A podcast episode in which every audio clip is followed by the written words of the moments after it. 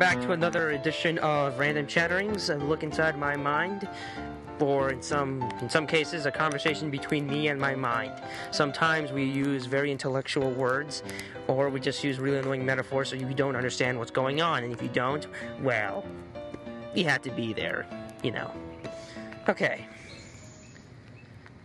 Let's start off with questions that you should, you should ask people for a conversation to last an hour. There should be a system. I'm just going and oh, oh, you gotta be kidding me. Oh God, this is horrible. Yeah, this is on the recording. You know why? Because you gotta find out. Because there always has to be a malfunction. That is part of the process. It'll give you more ideas later on. God, jeez. Just imagine what this is all about. You wouldn't want them. I'm a little surprised myself. Okay. All right. By the way, by the way, for future reference, do not dunk your watch. Actually, let's go to number one. Not even a question, just five ways to make people talk for a conversation to last at least an hour long. Okay, let's start with number one. Clumsiness is essential for a conversation to work. You would be pretty surprised at how long a conversation can be about someone just getting a concussion by a, a dodgeball or something.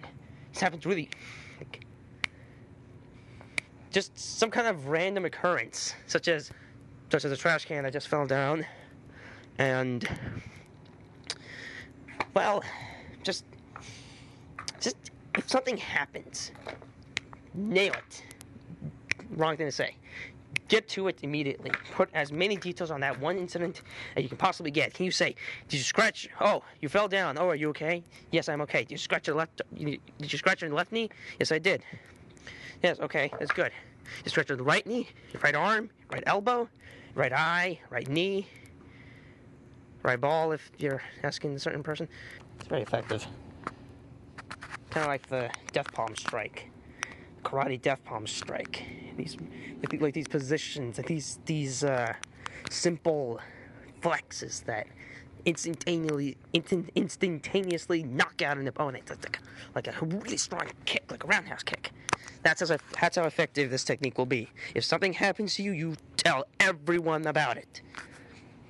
In as much detail as possible. Even if you're not a storyteller, you become a storyteller. Even if it's for only, even if it's only for a couple of minutes. Most likely, you'd have to do it for a minute, which is appropriate because then it asks so many questions about what happened to you. Then you'll be able to ask. Then those questions will lead you to ask questions about them, and vice versa. I can't really, because this is random chatterings. I'm not really going to be very um, I really hope you didn't hear that. Really out there with the voices, it's just going to be my voice. And yes, I still want it to be higher. Why?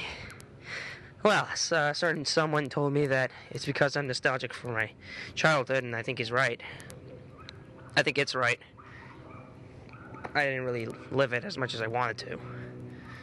But anyway, let's get to those questions. Let's think of a question that will that will indefinitely get someone's attention. And let's start with a joke question just to get us started. Have you ever had sex? Sex is a universal thing. Lots of people wouldn't be interested. All right, let's get to something that actually matters. Okay, let's see. Are you an envir? How long have you been an environmentalist? Immediately, someone starts thinking, "Oh, I've been an environmentalist my whole life. I love animals." Of course, not everyone just loves animals. You know, so vegetarians are doing all as they can to, to help the environment. They've always Let's go even more specific than that. What kind of career are you interested in? This is a perfect question. This instantaneously grabs the person's attention. God. This is really dangerous. This is such a dangerous job. I can't say I can't I really talking for this long is it's like a hazard if I keep doing it for such a long time without admitting that nasty then I, I practically choke on it. It's, it's like drowning in the ocean, but for my own sick. It's well, anyway. If you ask someone about their occupation, what their job is going to be, they're going to be they're going to be very interested, and that'd be a perfect way to for the first question. All right, second question: Do you have? This is of hard. I'm thinking off the top of my head. Do you have any siblings? This question depends on the person. If the person has nine siblings, you ask about each and every single sibling, and that question will direct them to ask you if you have any siblings. And if you don't actually have that many siblings, you make one up. You make one up that's in college, but usually That's kind of like a typical thing. If you have to make up the college, you say Jefferson or John. Not John Thomas Dye. That's a that's a middle school. Um, John Hopkins. Just make up a college and a school and a brother, and then say that the only thing about the brother that you really hate.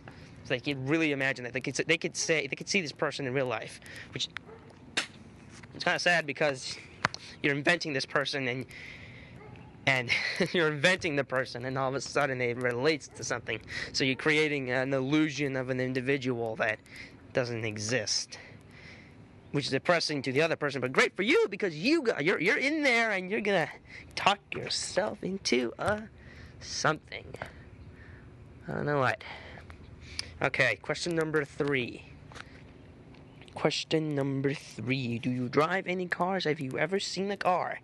If the answer is no, you will get. You will try and see what kind of lifestyle they have if they have never seen a car before. Because if they don't have a car, obvious, they're either. Well, I don't know what would happen if you asked someone that they've never seen a car, or that they've never been interested in cars. You do you imagine that they would be bike guys? That they would be bike guys, or something to that something close to that kind of avail, I'm assuming. I don't know. I'm just thinking off the top of my head. Uh, yeah, I really should have thought about this a little more. It's just something I want to bring up because it really seems as though conversations they end really quickly, even though you feel like the conversation could be longer. But then again, you feel like another young person might not feel the same way. They might not want the conversation to end. Oh, this is why I wanted to say this because the five questions have to be very out there and just strange. Wait. Strange. I keep seeing, I'm hearing images of Mother Nature, and I think it's like a person. It could be a person. I mean, some people are really good at bird calls. I don't know. I don't really know anyone who is good at bird calls, but I'm sure there has to be somebody.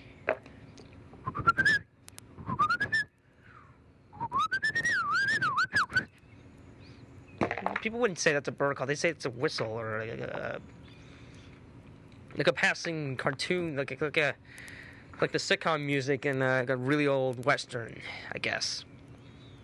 I don't know. It's something.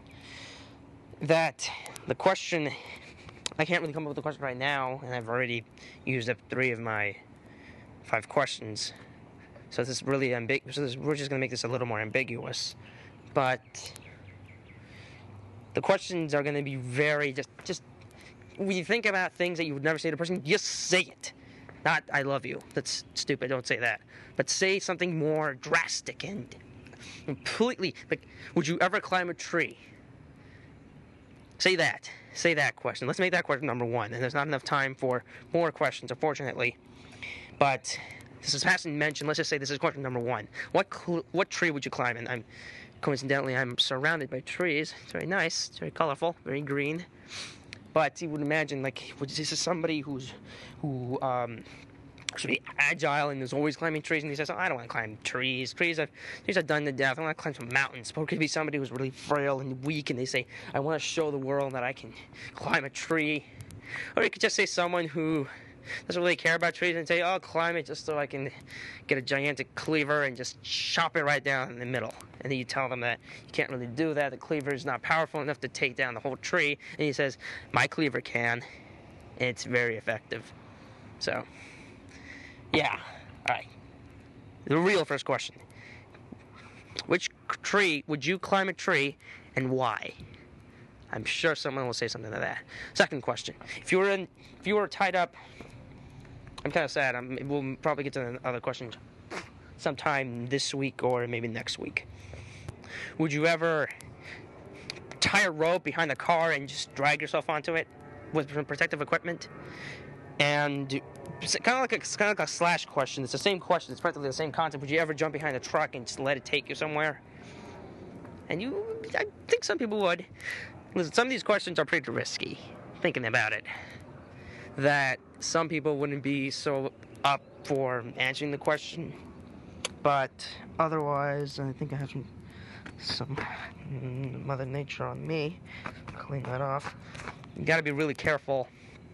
And you just gotta hope that the person is is just really out there enough. That just really you just gotta hope that you get some kind of reaction, and not, not a negative reaction, negative and positive reaction. See what would happen if you did ask someone if you would climb a tree or a building, climb a building, a tree. The, the questions, maybe pretty specifically, because it's kind of climb anything. Would you climb a house?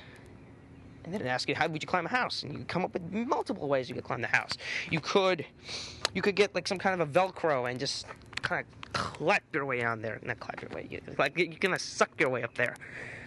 Or you buy some portable stairs and you stack them up on one on one another and you climb up there. There's multiple ways you can get up. If there's multiple ways to kill a person, why wouldn't there be multiple multiple ways to climb a house? I mean, come on. I think I've been speaking a little too quickly so far. So I'm going to slow down a little bit so that you know what I'm saying. Mind, you're being very rude. I don't know, I don't know what you've been saying this whole time. You need to slow down, to breathe a little bit. Just breathe. Mind says that your, your breath smells. Well, you know what, Mind? I don't want to listen to this because I brushed my teeth yesterday, and then I brushed my teeth the day before that, and I brushed my teeth the day before that. So whatever you're detecting must be from your own, must be emissions from your own breath because that's not that's my smell. That must be a smell from far distance behind. Did you brush your mind says? Did you brush your teeth today? I forgot. I was in a hurry. I had to swallow some coffee down. I was, I was almost late to work. What am I supposed to do? You're supposed to brush your teeth, says Mind. Mind, shut the. Mind, just quit it. Okay, Mind? I'm talking here. Okay? Good, Mind. Good. Yeah, okay. We're done. We're, we're good. We'll, uh, we'll see you next week, hopefully, or. Well, we'll just see how this. We'll just see how the weather takes us. If the weather's rainy, it will not happen. If the weather's sunny, we'll just see.